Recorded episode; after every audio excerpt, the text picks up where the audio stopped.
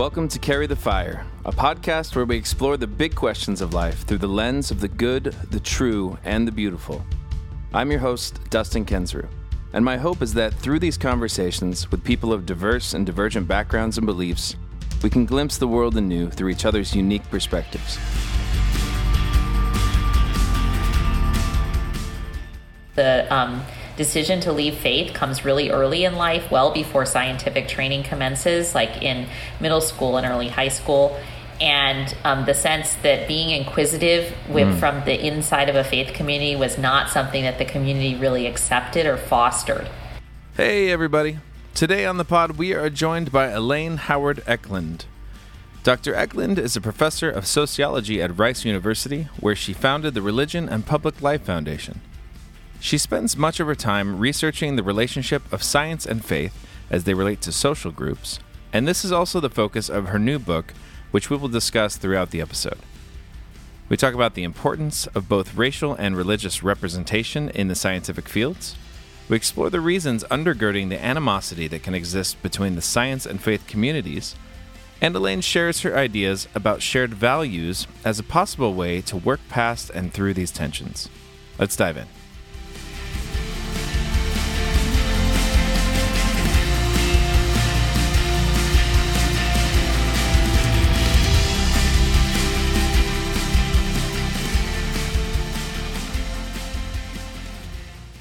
Awesome. Well, thanks so much for taking the time. I really, really appreciate it. Sure.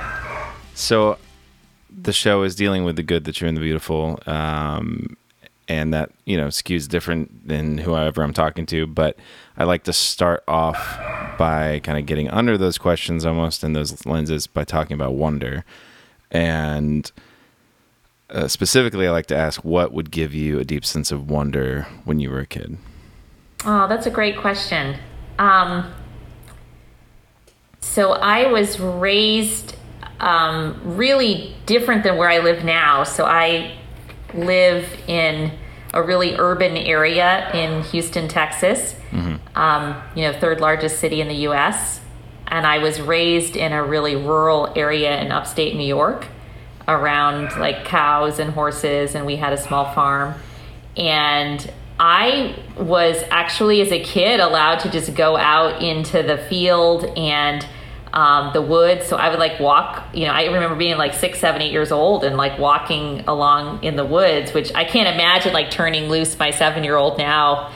Um, but I would like lie down on my back in the grass in the field and look at the sky. And I remember just thinking, that there was a sense of vastness and beauty in nature. So I think the first um, the first real like conscious memory I have, you know, I'm in my mid 40s now, but if I said to you like what's the first conscious memory you have of really feeling a sense of wonder or awe would be like in those moments when I was six, seven, eight years old, just on my back in the field looking up at the sky and however you would as a child thinking that there, there was a real sense of vastness there. Mm-hmm. That's really cool. I bet you could see stars pretty good out there too.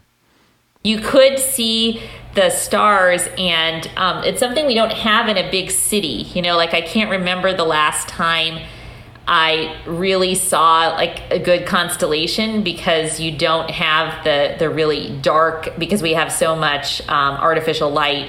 You never have a really truly dark night. Um, yeah, and that's that's a kind of if I stop and think about it, there's a little bit of loss there. It's interesting. I feel like I don't know. Maybe this is not interesting, but it, it's uh, everyone has different answers to that question. But I, I'm starting to see. I think one of the most common threads is like has to do with someone being alone usually and able to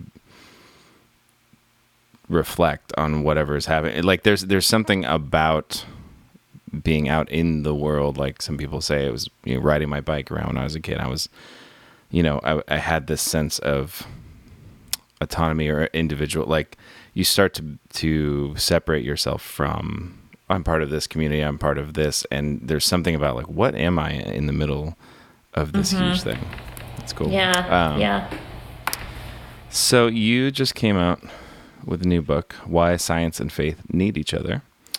Um, and I want to talk a little bit about the book and hear like why. So you're a sociologist, and you are interested in how people think, why they think, and especially in groups. Yeah. Mm-hmm. Um, so why this book, and why now? You know a lot about sociology more than most people do. um, maybe you've like read up, but yeah, so sociologists do study groups and how people act in groups different than the, how they might on their own. And I'm not sure most people understand that.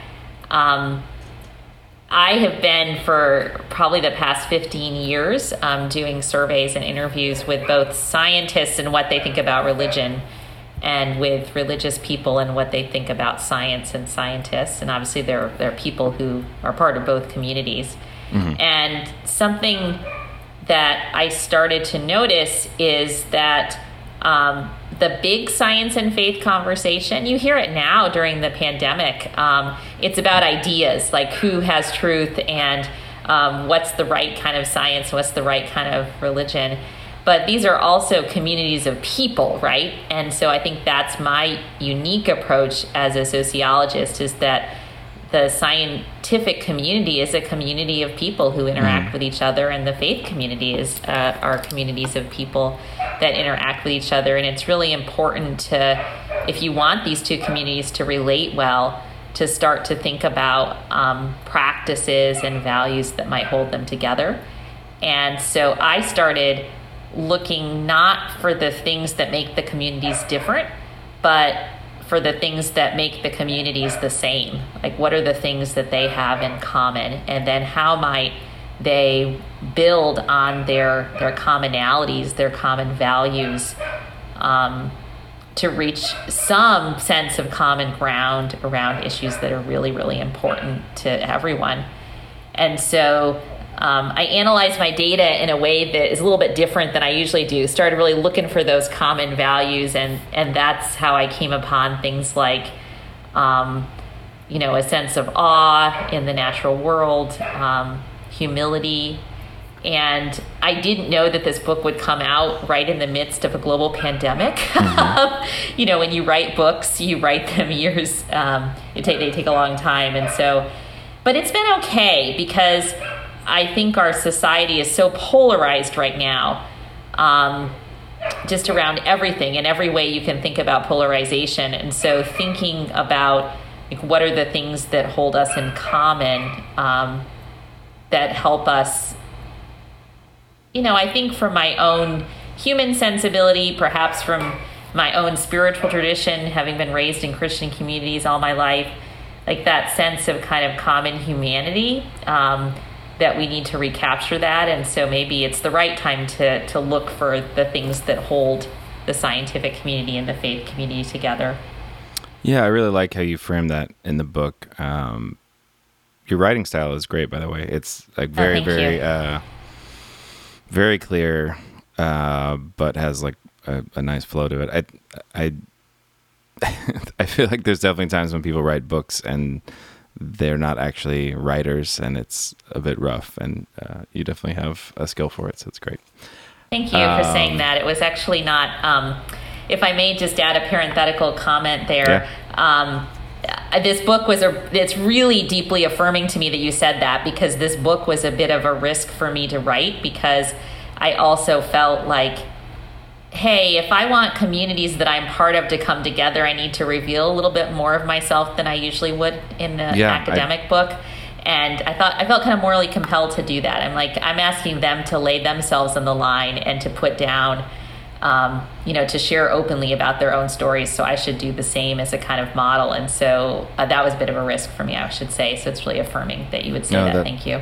Yeah, I, I was also going to bring up how well you weave your own story throughout the book because it really does like that vulnerability is what draws people in. I'm I'm a, uh musician and songwriter, and so I it's something I slowly have been learning, you know, through my career. But um, it it's it's always scary, but it's always you know that that's the when you really let it out there, that's how people um, are drawn in. And I think especially in this kind of a question that you're dealing with, and you're writing this um, mostly f- to help Christians and Christians com- communities think through this stuff. Um, and I think your vulnerability draws them in and, and disarms a bit of the defensiveness that's natural in, I think, this case. So thank you for that. So you start out talking about uh, the relationship of fear and anger. Um, and I'm curious how. So you talk. You have an anecdote in there about losing your daughter at the park one day, and how the fear kind of turned into anger when you found her, and um, which any parent has been there for sure. Uh, but what made you start connecting that idea to the issues of the way that um, Christians and uh, science or scientists relate? Um, I started thinking about when I well, let me start back. I have presented um, my research on the science community's attitudes towards religion um, and religious people's attitudes towards science. I probably give, I'm not bragging, I'm just sort of setting the stage. Yeah. I've probably given literally hundreds of academic talks about those topics. And every now and then I get someone who's really, if I please excuse my French, who's really pissed off. Like they will stand up and yell at me And um, I have other academic colleagues who study other things. They're like, does anyone ever yell at you after your talks? And I'm like, no, like I don't get much yelling, you know? Um, and this, there's often, at first I was kind of defensive, especially when I was younger and a bit more inexperienced. I was, I, that really took me aback and made me really anxious and really defensive. And, um, but as I, you know, you kind of get inoculated to these sorts of things. And as I listened, I thought, like, what's really going on there? Why does this stuff make people so mad? Um, and I got a chance to talk to a man, a scientist who was really mad um, once. And I said, if you don't mind me just being really transparent with you, I'm really intrigued why me saying that there are religious scientists like made you so angry. Mm-hmm. And he and his story started with um, a story um, about his pastor mm. and his pastor as a child, and how his pastor as a child um, was really not supportive of him going into science, um, kind of picked on the science community and scientists. And I thought that's interesting that it wasn't some kind of esoteric or like abstract belief system or intellectual debate that made him angry that it was rooted in some kind of personal experience. Mm. And I don't know why. I mean, I guess it was just kind of a moment of insight um, that I started then looking for the stories that were behind the really strong emotions. Like, mm-hmm. what happened to you that made you respond that way to me putting up a statistic? I mean, like, what that doesn't make any sense to me that I would put up some numbers from a survey and people would get really mad. Yeah. And that um, it started to make sense to me when people told me their own stories and their own stories of how they hadn't been supported when they had been really inquisitive about science and in the particular framing of this book i'm writing for christian communities because those are the communities that have at least in the modern day some of them have had some real concerns about science and fear of science and that um, started to make more sense to me, I think, when I started listening for the stories behind the fear and um, the, I'm sorry, the stories behind the anger. And that threaded me through a little bit to looking for the fears, if that made sense. Mm-hmm. Yeah, and it's interesting that the fear and anger show up on both sides of this, mm-hmm, where mm-hmm. I guess for slightly different reasons, it seems like often the fear that Christians have towards science is something where and add to this if you if I'm not hitting it all, but like it seems like maybe the root thing is they're afraid it's going to shake my faith somehow. It's going to throw me off. And at least for this scientist who you talked to, it seems like the fear there is like I really loved and it seems like a few people in the book had that look where like I loved science and I I see the good that it's doing, and I was shunned, I was pushed away uh, by my community, and so I'm I'm heading out, right? Like I'm not going back. Yeah, I think that's exactly right. Um, and that's why I start the book talking about too that uh, one of the first chapters is is just explaining that these are two communities, mm-hmm. and um, because the shunned by your community was a really common motif. Um, and, you know, for scientists who at once were people of faith and then you know felt like science led them away. Um, it was often not some like deep intellectual struggle, which I think is like the word on the street that you know you learn more about science and then you know you let go of these childish matters of faith. Um, I don't. I didn't really find that very often. I mean, I've interviewed about you know 2,000 scientists and done um, surveys with just thousands, and this is not too common that it's just some sort of like intellectual struggle. It's more often that you know, for those who were persons of faith, that they, that the scientists, I mean, um, were not encouraged to be inquisitive um, when they were children, or were maybe they couldn't put words to it at the time, but felt a sense of like their parents and their church leaders and others um, had a real fear of the scientific community that they picked up on. It made them feel like you couldn't be these two identities at the same time. Mm-hmm.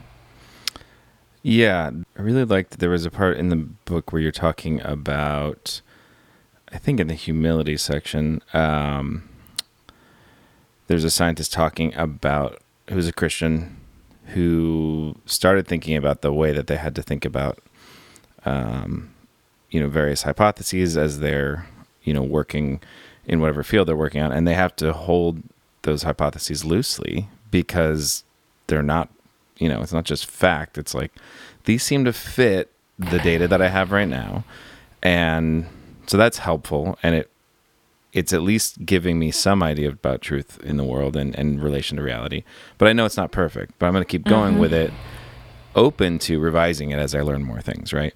And he started bringing that back into his view for his theological con- constructs as well, and saying, oh, I can hold these loosely, understanding that um, you know they're they're imperfect, right? I'm I'm imperfect. My understanding of things is imperfect, and I love that idea of, and that it's a it's a very interesting way of connecting those two worlds. Is is trying to make the point that the things that you think about either science or about God are in very real, real ways constructs and they are not perfect and I I think that for a lot of Christians though that in itself is a very scary idea. It is. It is. Um, and there's a sense that um, I think we're we're taught implicitly sometimes in certain kinds of church communities to see the Christian faith or faith broadly as being extremely fragile. Mm. And that's not been my understanding from scientists who have managed to um, really uh, gain a deeper faith through the kind of scientific work that they do. That have that their faith has grown um, in tandem or integrated with, um, however you think about it, with their with their science. Um, that somehow they were taught um, in their faith communities that faith was not fragile and that faith could expand or even that their scientific understanding was sort of like integral or a part of or birthed from their faith which you know many um, early scientists thought of science that way as as um, understanding you know going back to the beginning of our conversation sort of um, way of pursuing wonder of you know god's creation or um, appreciating wonder yeah i like that you brought up the fragility because it's something that I've thought of a lot, and in even if it's not talked about, um, like openly, like usually I think it's not as much telling people that it's fragile, but it's it's something that they're picking up on through like uh, this goes back to you know the social aspect. Like there's this osmosis of, and I part of it I think is they you know you can't turn your brain off, so they are seeing that there's things in science that are corresponding to reality and helping us to develop technologies and make their life better. And th- they're seeing all that, and at the same time, they are worried that it's somehow going to come in and infect or undo whatever else is going on with them. And they, they see these contradictions and they don't know what to do about it. And so it's a, like a, a retreat because they feel they there's a visceral feeling of the fragility even if they can't put words to that um, and it ends up making i think the responses to things that uh, i mean i guess this gets into how we're less rational than we want to believe a lot of times but there's like a rational way to think through something and then there's the socially felt way that you can't really get past um, that's a really weird way of saying that, but I like how you're saying that. Um, yeah, I do think we're less rational than we think, um, and that our ability to be rational, um, or I guess our ability to understand, is really constrained, right? And so, um, the enemy of deep faith is perhaps a, a extreme certainty mm-hmm. that when you when you encounter science um, you know something about science that's hard or hard to to put together with faith um, i guess what i was trying to get at in the chapter on humility as a common um, or shared value between the science and the faith community is that uh, from the standpoint of the faith community perhaps the the best response is what can I learn here? What do I need to learn here in order to put together what I know from from my faith with what I'm learning from science? Like that that sort of question, you know, what do I need to be asking? What do I need to learn? Mm-hmm. Um, and then from the science side, I, I wrote I really did write this book for for Christian faith communities, and I think that's okay to say have your audience. But yeah. um, if I were to write for the science community, I would I would say that they that folks in the science community could also ask a question.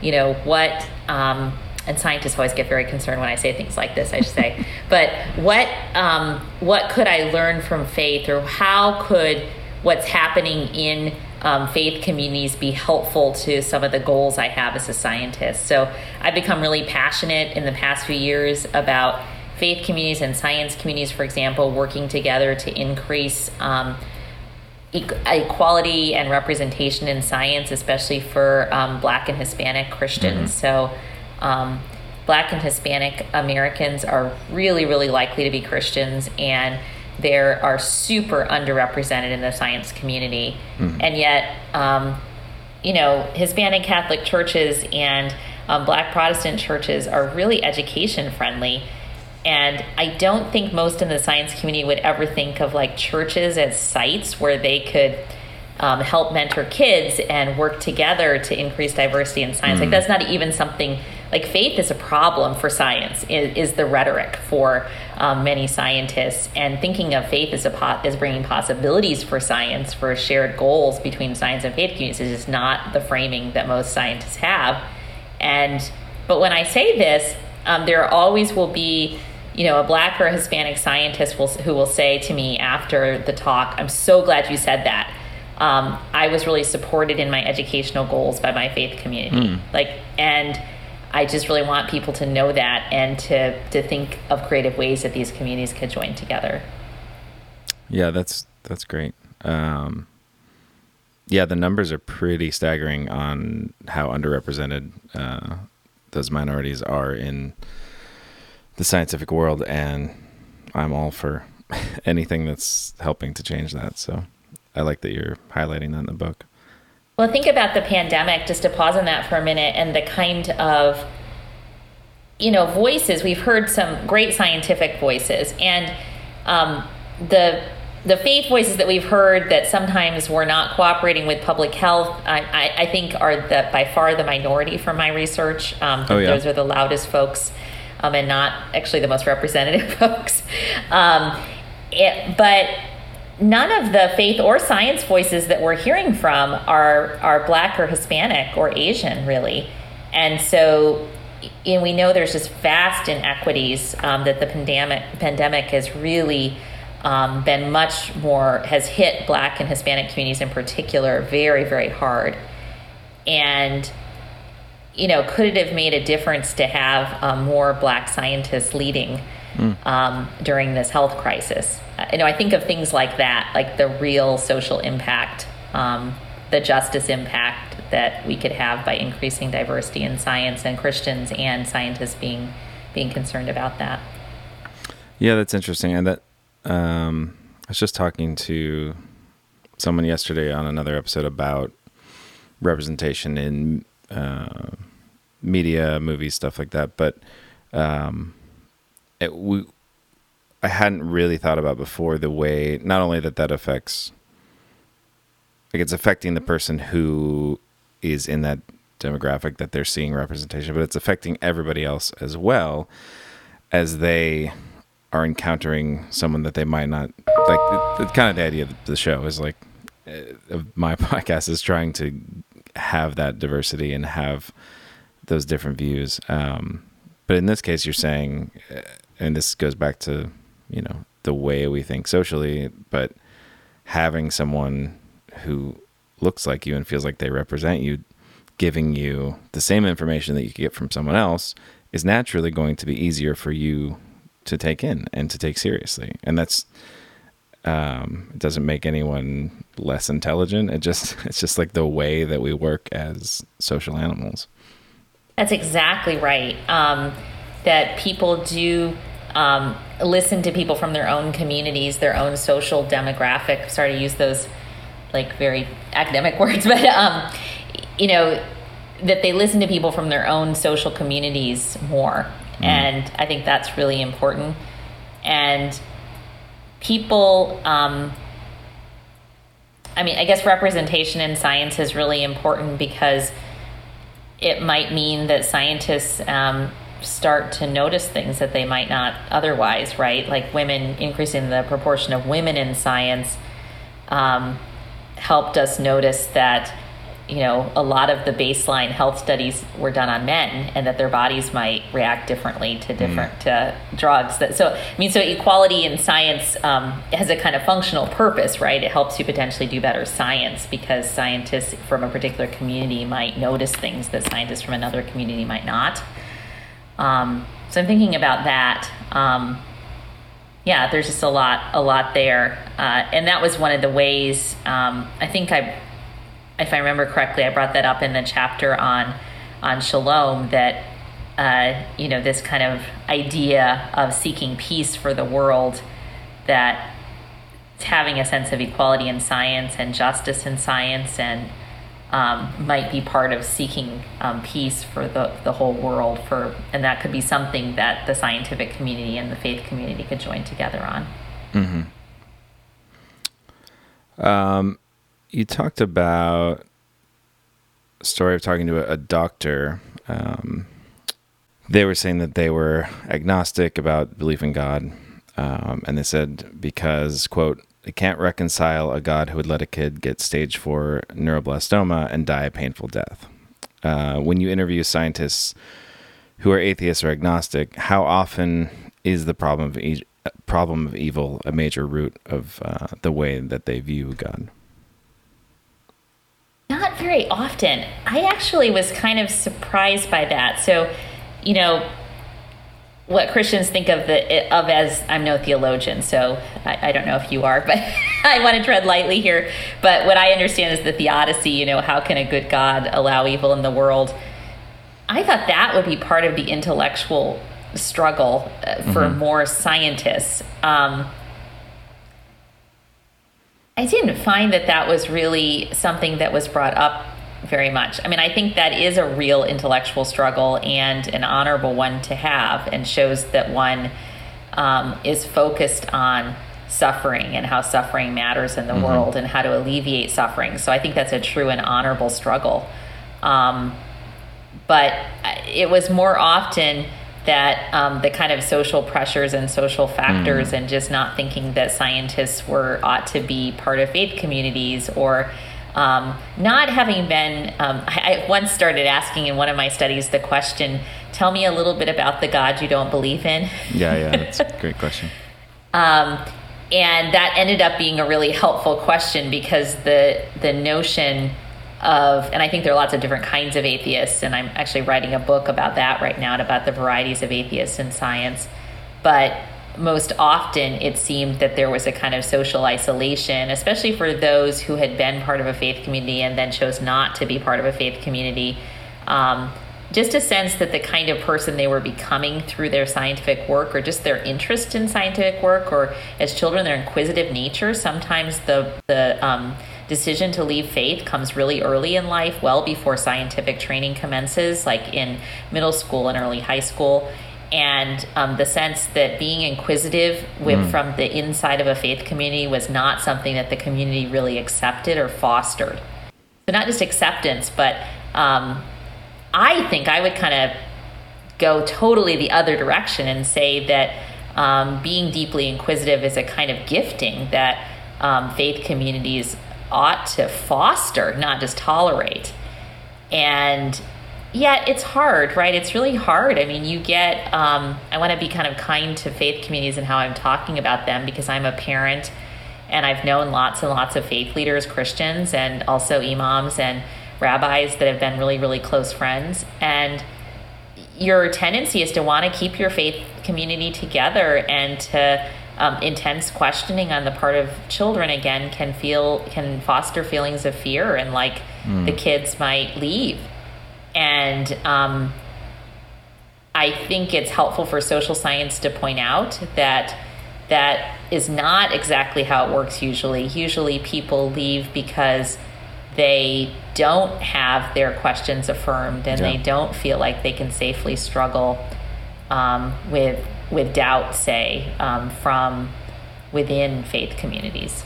Yeah, that's really helpful, I think, for people to hear. Um, because that is your, you know, that's always going to be the knee jerk reaction. Like my community is important, and we believe these things. And if you're doubting those things, then I'm worried that you're going to leave, or I'm worried you're going to break up the community, which kind of makes me think back on.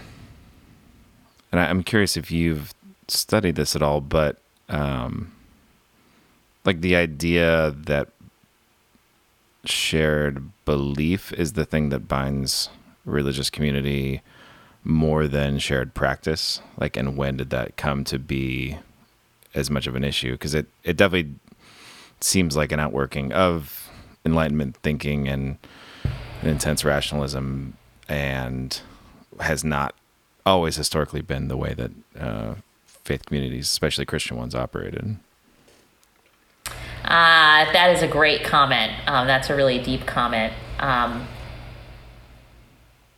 I, I rem- what's coming to mind is that um, this is not a specifically Christian example, but I interviewed this um, Muslim scientist in India once who mm-hmm. said to me that um, when I asked him if his faith as a Muslim and his um, science, how they went together or how he connected those two or didn't, um, he would say, "Oh my gosh, my um, faith has really enriched my science," mm. and I expected him to say something about how, like, some kind of teaching in the Quran or in Islam broadly.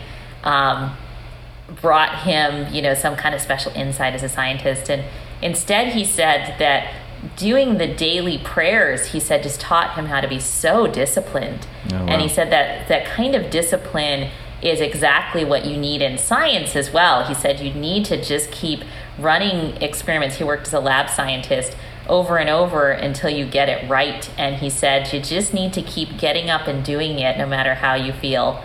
And I thought, wow, that wow. is totally different than how I under have understood things um, being raised in a more Christian dominant society where faith has come to be more a matter of belief. And so then the faith and science discussion in the mm. West and in the US in particularly is one of, um, you know, right beliefs right? Yep. And we and we very rarely talk about. Um, I, I like the topic of your podcast is on truth, and uh, truth too is is um, often seen as having a set of propositions, and is it also a way of living or maybe even primarily a way of living or a set of embodied practices? And i loved that quote with that scientist and you know i consider myself a christian and and it was interesting because that really challenged me. And i thought back to the times in my life when i've had doubt of different uh, lots of i've you know you always have different kinds of doubts right? Um, i just come to accept that.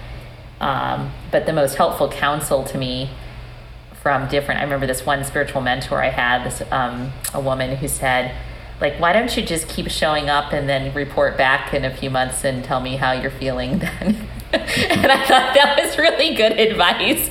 Like the advice being, why don't you just keep doing and see if that and, and how that changes things. I thought that was really interesting. Yeah. I, I don't know if I'm getting at what you're thinking about, but No, I'm sort totally. of I- I saying just things think- that come to mind.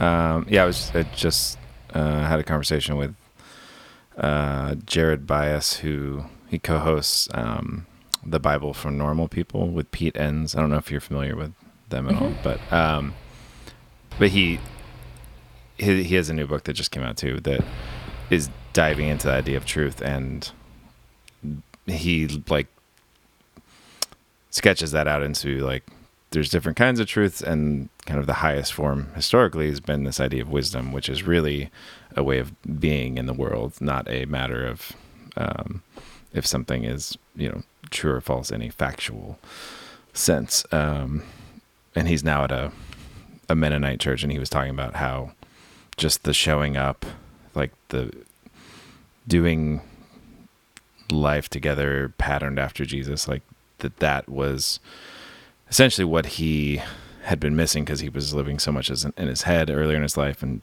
focused on uh, is this belief right or not? And um, just showing up would have been like the worst thing to him at that moment.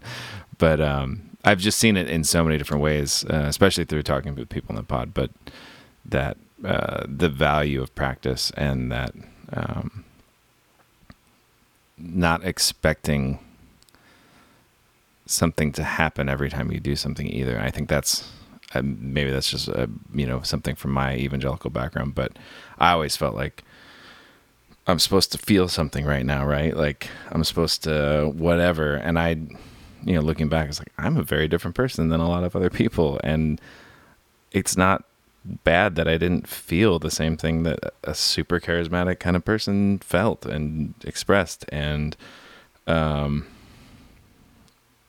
the like having that freedom to just show up and do the practice without an expectation of what that means i think is really important. I try to do that with meditating now uh, which is uh like i have to keep that focus because there's so many days where i'm like why why am i doing this? But i know from personal experience and research whatever that it's actually very beneficial to me even when i can't see it in the moment. And i think a lot of a lot of things that have been built into faith traditions for a long time function in those same ways where it's like this is an embodiment of a way of being in the world and that can be a lot more important at times or helpful than uh, a specific belief on something I wish we had more of that. Yeah, yeah, we're in a time where, um, yeah, I wish there were just um, a lot more of that emphasis on on practice and Yeah. ways of being. Yeah. Um, I wanted to get back to because we were talking about the problem of evil for a second, but uh, it seems like that played some part in kind of your own young crisis of faith. Or I'm not, you didn't go way into it in the book, but um, I'm curious what brought you back from that. Um, so I think that um, I don't want to throw my early faith community under the bus, but um, I, there weren't a lot of uh, examples I had as a child of it being okay to um, acknowledge suffering or to be honest about feelings. Um, So that's a that's a long kind of that's probably something that other people share with me, right? Um, They need to read some And- more Psalms, right? yeah, yeah. And so I, I, I'm trying to think how I have never come to fully come to terms with. If you're asking in part, you know, did I did I solve the theodicy for myself? I would say no. Um, how have I come to live with it well and still be part of an active faith community? I guess I see. Um, I guess I learned that uh, the piece of the Christian tradition which emphasizes um, suffering, the kind of God with us, and the pieces of the tradition that emphasize the suffering Savior somehow became more deeply meaningful to me. And I'm trying to think how that happened. Um, I guess I had people come into my life, and I I don't know that I actually went out. I mean, maybe that was some. I hadn't thought about it this way until this moment, but I guess that was kind of providential. I'm not sure I went out and, you know, as like an 11 year old was trying to find. Um, people who had a rich, uh, a deep notion of suffering and inten- intention in, or in tandem with the Christian faith, but folks just kind of came to me. I mean, I remember one fantastic doctor I had who was a person of faith and just said, like, you know, this disease that you have may cause you a lot of pain, but there's ways that you can still live well. And I thought, oh, wow. That, that's just something I had something kind of went on for me there, and I hadn't thought about that. Um, and I had I met other Christians who had um, really serious illness and had learned how to live well with that and had really um, robust and meaningful lives. Um, and I somehow, you know, came into a community where it was okay to ask hard questions and to kind of sit with those questions. Cool. That's great.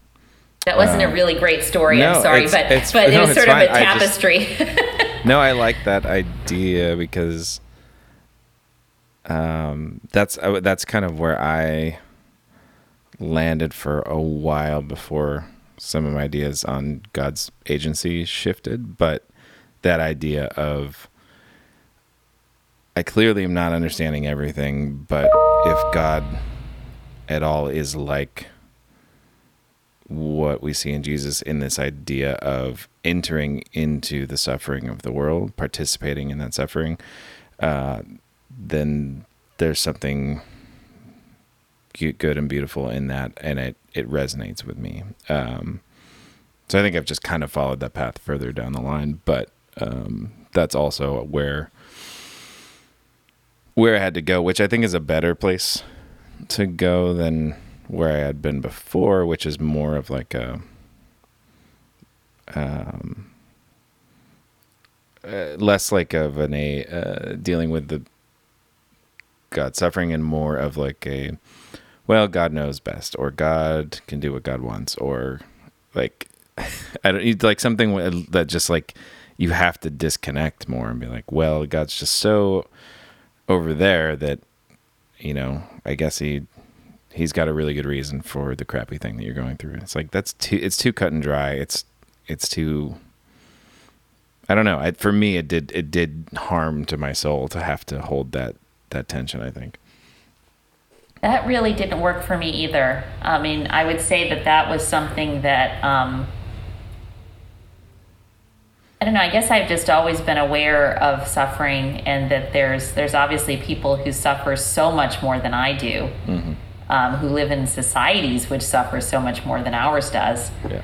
Um, and just saying that this was all happened for a larger reason in the end didn't really sit with me. Um, But it's clean. yeah it was it just didn't sit with me well Yeah, um, and so the practice i mean and it, it, that's a really inter- to emphasize that piece of the christian tradition which i think is really robust of the suffering savior there's there's been lots of writers who've written really powerful things about this. Um, it is a kind of practice isn't it? It's a kind of entering in. Um, and so I, th- I mean it, it's consonant with the kind of things we've been talking about that it does emphasize more the practice and gives us something to um, chew on for how we uh, enter into the suffering of others, right? Like people generally, it seems in my experience, want to be heard and, and want to uh, have someone sit with them more than they want to be told the reason for their suffering. Yeah. Yeah.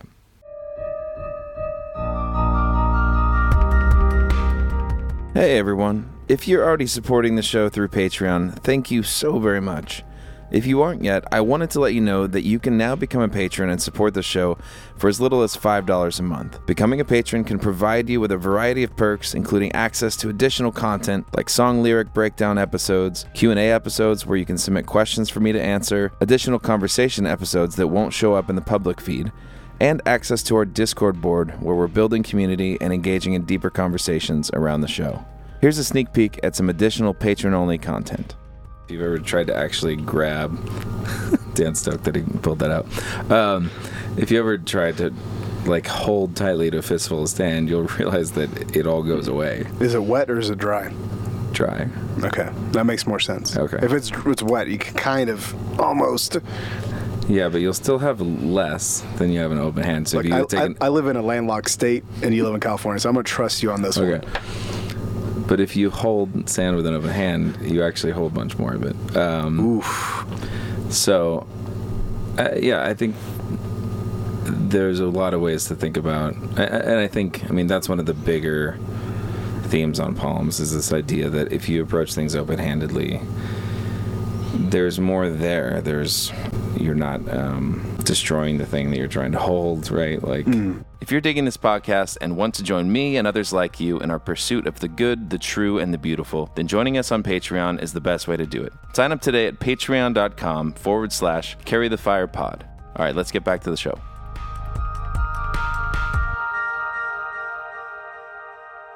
Kind of changing directions a little bit. Um, I was curious in your research um, as you're talking to Christians about the way they view science. Well, first I asked this because I thought it was interesting, but there was a marked difference in the percentage of Christians who are skeptical of scientists versus science as a whole. Um, they were more skeptical of scientists, of of people having agendas that were working against whatever they thought they were doing. But w- did you get to the bottom of why that was at all? Like, why?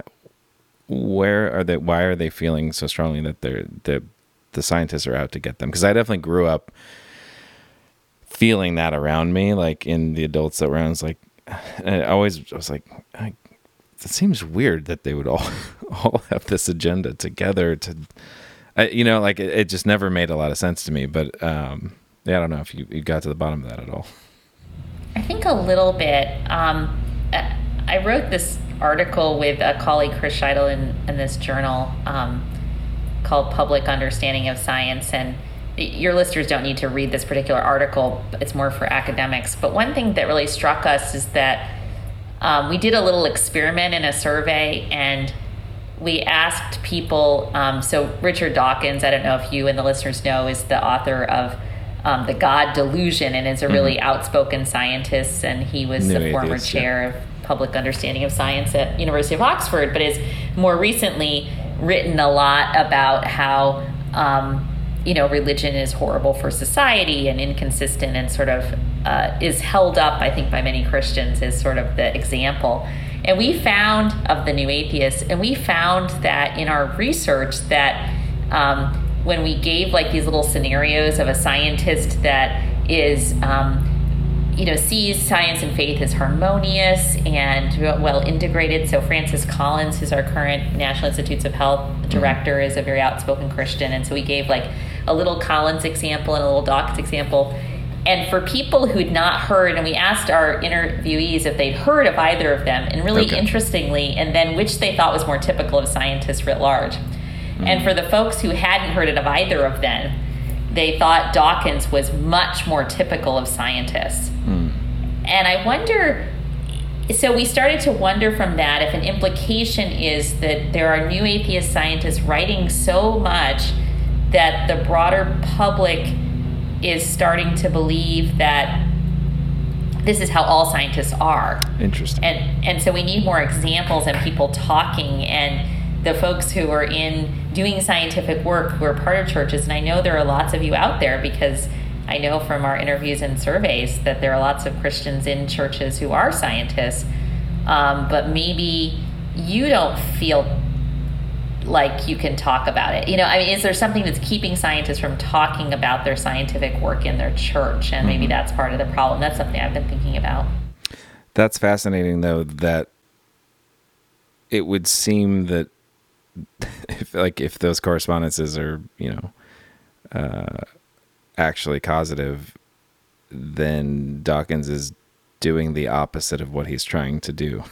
like, mm-hmm. like it's it's further maybe not of what he wants to do, I guess, because he just wants to get rid of it all. But he's doing the opposite of what I think a lot of scientists would want is for everyone, Christians included, to just like heed the things that we're learning and mm-hmm. incorporate them into what they already know about things to be open really and um yeah i mean i i, guess that leads into i was going to ask you what what are some of the major ways that you see um, the Christian community, especially the evangelical community, um, some of the ways that their antagonism towards scientific data affecting negatively like the world at large? Well, um, to the extent that they um, push the idea that scientists have an agenda and it makes people, um, you know, there are huge um, evangelical Christian churches. And so, if the leaders of those congregations push the idea that scientists are against them in a way that leads their congregants not to trust scientists when they give us public health advice, that can have a huge negative impact. Mm-hmm. Um, you know, we're seeing that happen in the South a bit. On the other hand, um, a really positive example is that you know I've also in Houston is um, there's just lots of Christians in Houston. There's lots of people of all religious traditions. It's a very religious city, and I've had some. There's been some great examples here. Our team is doing some studies of how religious organizations in Houston are responding to the pandemic and there's examples of religious organizations like inviting scientists over Zoom to give seminars about, oh, wow. you know, how Christians can thoughtfully respond. And there's also some examples of folks, you know, of having like special prayer vigils for medical workers over Zoom and just like supporting these frontline workers. And um, there's just some really good examples too that I want to point out. I think it's important that we don't think that the loudest voices are always the representative voices. Mm-hmm. Yeah, it's helpful helpful to keep in mind and keep some faith in uh, humanity. Um, this is slightly dovetailing off that, but as you've looked at the way that um, evangelical communities have kind of bifurcated the you know what they already think from information coming in from the sciences do you see any correlation between what's going on there and what we're seeing now with something like QAnon and the way a lot of evangelicals have gotten swept into that phenomenon? Oh, that's a good question. So, it, so we did look at, um, in one of the surveys we did, we looked at how religious groups like respond to institutions broadly. So like, do you trust government? Do you mm-hmm. trust science? Do you trust like all kinds of things? And we found that there's um, amongst some evangelical Christians, there is a predisposition towards mistrust of institutions or like um, a propensity to trusting conspiracy theories and things yeah. like that. And so I do think that um, the mistrust of science as an institution, perhaps uh, in social science terms, we'd say like, how do these things load together or map mm-hmm. together, right? If they, how do they fit together is maybe a more commonplace way of understanding it. And I do wonder if you know the the distrust of scientists is perhaps part of a larger distrust of authority figures.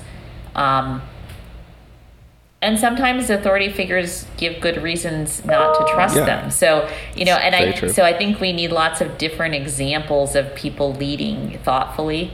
Um, and that we need to to tell religious leaders over and over. I actually lead a seminar for religious leaders in Houston where we meet once a month and folks from lots of different traditions and traditions within Christianity and different religious traditions are part of it. Um, through, it's through a, a center we have at Rice called the Religion and Public Life Program.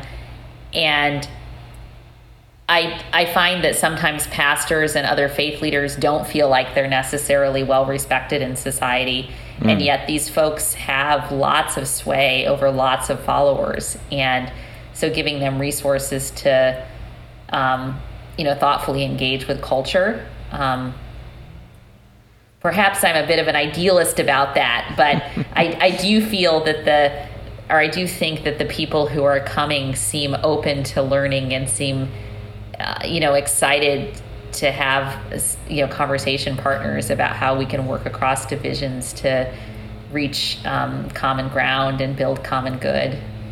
Do you get any pushback for that kind of ecumenical activity? Oh, some folks think we're too conservative and some folks think we're too liberal. um, so maybe we're in just the right place. some of my academic colleagues are like, "Oh my gosh, why spend so much time talking with religious leaders? Like, you know, they're they're like breaking down society." And then some of my, you know, conservative Christian colleagues and friends, um, you know, I think like, "Oh my gosh, that's just it's too much. There's it's too broad here. We, Yeah, you know, yeah. it needs to be narrower." Yeah. Well, that actually dovetails perfectly to what I was going to ask you next. Uh, in that, for a long time, people thought, you know, as science advances and modern life advances, that religion's going to fade away, and we have seen that that definitely is not the case. Um, and we're also seeing kind of a, and maybe I'm mischaracterizing this, but I feel like we're seeing kind of a, a resurgence of kind of a fundamentalist thread uh, throughout globally, uh, even, and that going along with the rise in kind of far right wing politics. And um, so, yeah, it, it hasn't been going away. It seems to be, I would say, getting worse in a certain sense. But is there anything hopeful on the horizon that you're seeing um, in terms of? Because I know a lot of people right now are uh, have been leaving churches, especially younger people, but a lot of them are seem to be trying to find new ways of engaging their faith. And so I don't know if you've seen something larger there. Like, is it kind of growing in two different directions, or Yeah, I do see um, there. It's true that there's a growing proportion of people in U.S. society who are not religious, and it's true that, um, especially that's especially so for for people under forty. Um, that said, there are also growing side movements of young people. Um, you know, who say things like who hold different kinds of views in tension, um, which I, which to me is um, an example of, um, you know, being able to to hold um, loosely to their own convictions in a, in a way which allows them to be in conversation with others. So, for example, you do find um, younger folks who are, um, you know, pro gay marriage, anti abortion, um, it- Republicans who are evangelical Christians who are, and like these things that just don't usually kind of cross cut. And I actually am encouraged by that when I see that in surveys, and I have lots of examples of that um, of students that I've interacted with who seem to be trying to be involved in various kinds of communities and um, figure out how to humbly listen to others. And I'm hoping that some of the conversation groups that I'm part of or leading are are fostering some of that sensibility. We just need so many more examples of people holding um, disparate ideas in tension in creative ways and um, practicing a kind of radical intellectual hospitality and love for others because um, the polarization is really not getting us anywhere as a society. Like, like we Yeah. have to be able to work together across um, political lines and religious lines and other kind of lines um, for the good of humanity. Um, I mean, we're in a really tough spot right now as a society. And so I guess I'm encouraged um, by all the young people I work with who say, like, oh, after that course, I changed my mind about X, or I met someone that I wouldn't have met in other other contexts for the work we did here. And those kind of examples like keep me going. Yeah, Um, that's great. Yeah, that's really helpful. It's cool. All right, more of that, everyone. All right, I got two more, and then I'll I'll let you go. Do you have any consistent practices or habits that are helpful for you? I, I think it's hard to remember now. I, I should know, have reread it's my really book. I should have reread my book before I came on this call. I'm so sorry. It's really embarrassing when the host knows the book better than you do. But I think I um, I think I put this in my book uh, in the gratitude chapter that I um, I have found it extremely helpful. Like a past, my pastor um, friend suggested this, and I was like, "That's so hokey. I hate that." you know, this like you write down five good things every day, and I have to say that he was really right. That that has been incredibly helpful, and to be really detailed to say like this conversation I had with my daughter at the breakfast table was a really good one and I'm thankful for that. You know, not just that I have a healthy child, which I could say every single day, but getting really detailed about today, this thing happened. And that has been extremely helpful to me um, as a practice to do every day and to take some time every morning to um, do some kind of meditation or prayer or like spiritual reading has been really grounding to me, especially in these pandemic times when I've been spending so much time inside my house. Um, and recognizing I'm so fortunate to have work I can do from home and I'm not a frontline worker. I want to honor that, but it's also still hard. And having something to set apart to get me in touch with something beyond myself. Um, you can get really withdrawn and self focused in these times, and that's been incredibly helpful. So I think those two things. And then the other thing that um, I would say I'm not so good at, but I hope I'm getting better at, and I like want advice maybe from others about how to do better at this. Is I'm easily distracted. I'm interested in many things, and to just um, when I'm talking to someone, really focus on that moment and listening. I have so many meetings with students, and I have parenting, and I have like so many people that I'm responsible for. It's or that sounds a little bit too self focused, but you know, that I have a part in their care. And I want to just focus in on each person when I'm with them and not be thinking about other things. And, you know, sometimes on the phone and I'm also checking email while I'm talking to someone. And, you know, like it's just really tempting if you're in any kind of leadership to always feel like you're missing something or something is going on.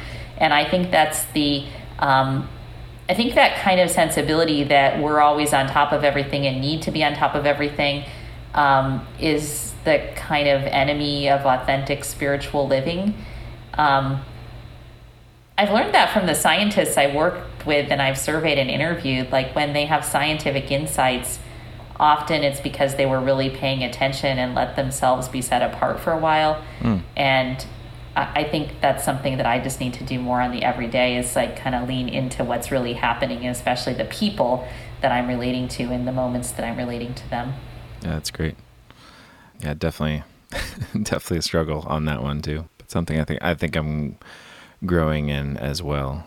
I find it hard on doing the podcast sometimes, in the sense of not that I am thinking about something else, but I get intrigued by something someone's saying, and then they keep talking, and I like have, have a really hard time being like, I want to follow that thought, but now they're over here, and I've learned to sometimes I'll just write like a word to so I can remember and then stay with them.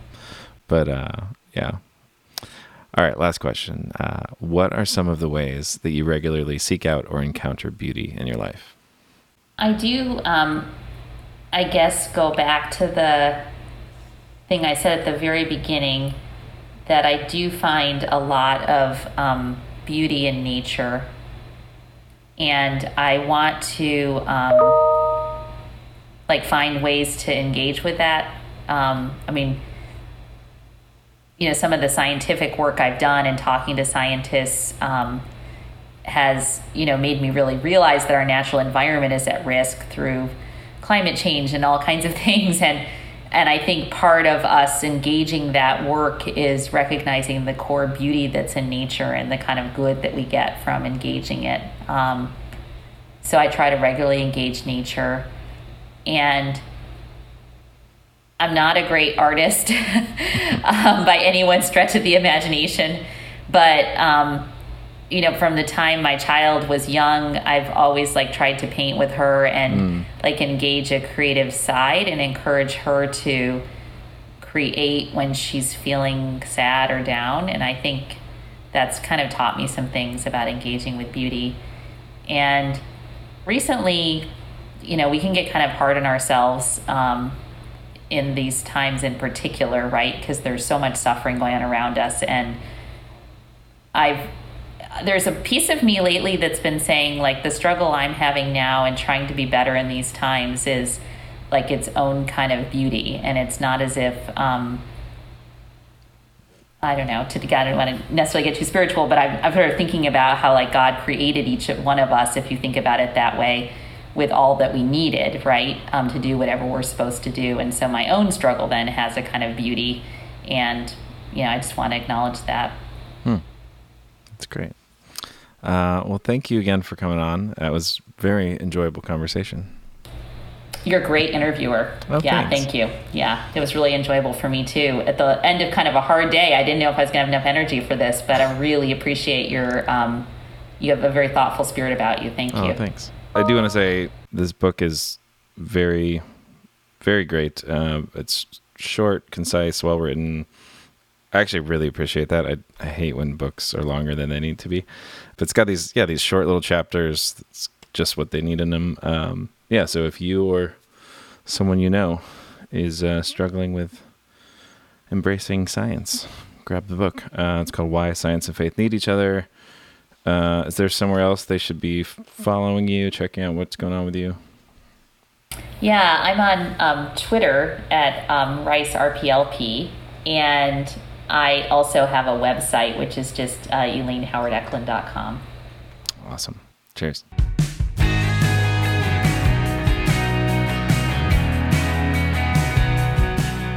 If you have a moment today, it would help a ton if you could leave us a review on Apple Podcasts and share this episode with a friend. Uh, be sure to follow the podcast on Twitter and Instagram at Carry the Fire Pod. I want to thank my producer, Andy Lara, and all of our executive producers Chris Reeves, Tony Panaro, Sam George, Reed Duchess, Thomas Fortcourt, Shamir Hassan, Amy Armstrong, Luis Rivera, Gabe Munoz, Cameron Lane, Hamza Bebehana, Michael Maitland, Adam Collins, Susanna Coleman, Ian Hunt, John Diego, Jess Card, Mark Weiss, Brianna Webb, John Buchan, Denise Sugita, Colin Hawthorne, Brian Weisbecker, Josh Malara, Eric Gonzalez, Matthew Alcon, and Tiffany Payne. Thank you all so much for carrying the fire with me, and I'll see you next time.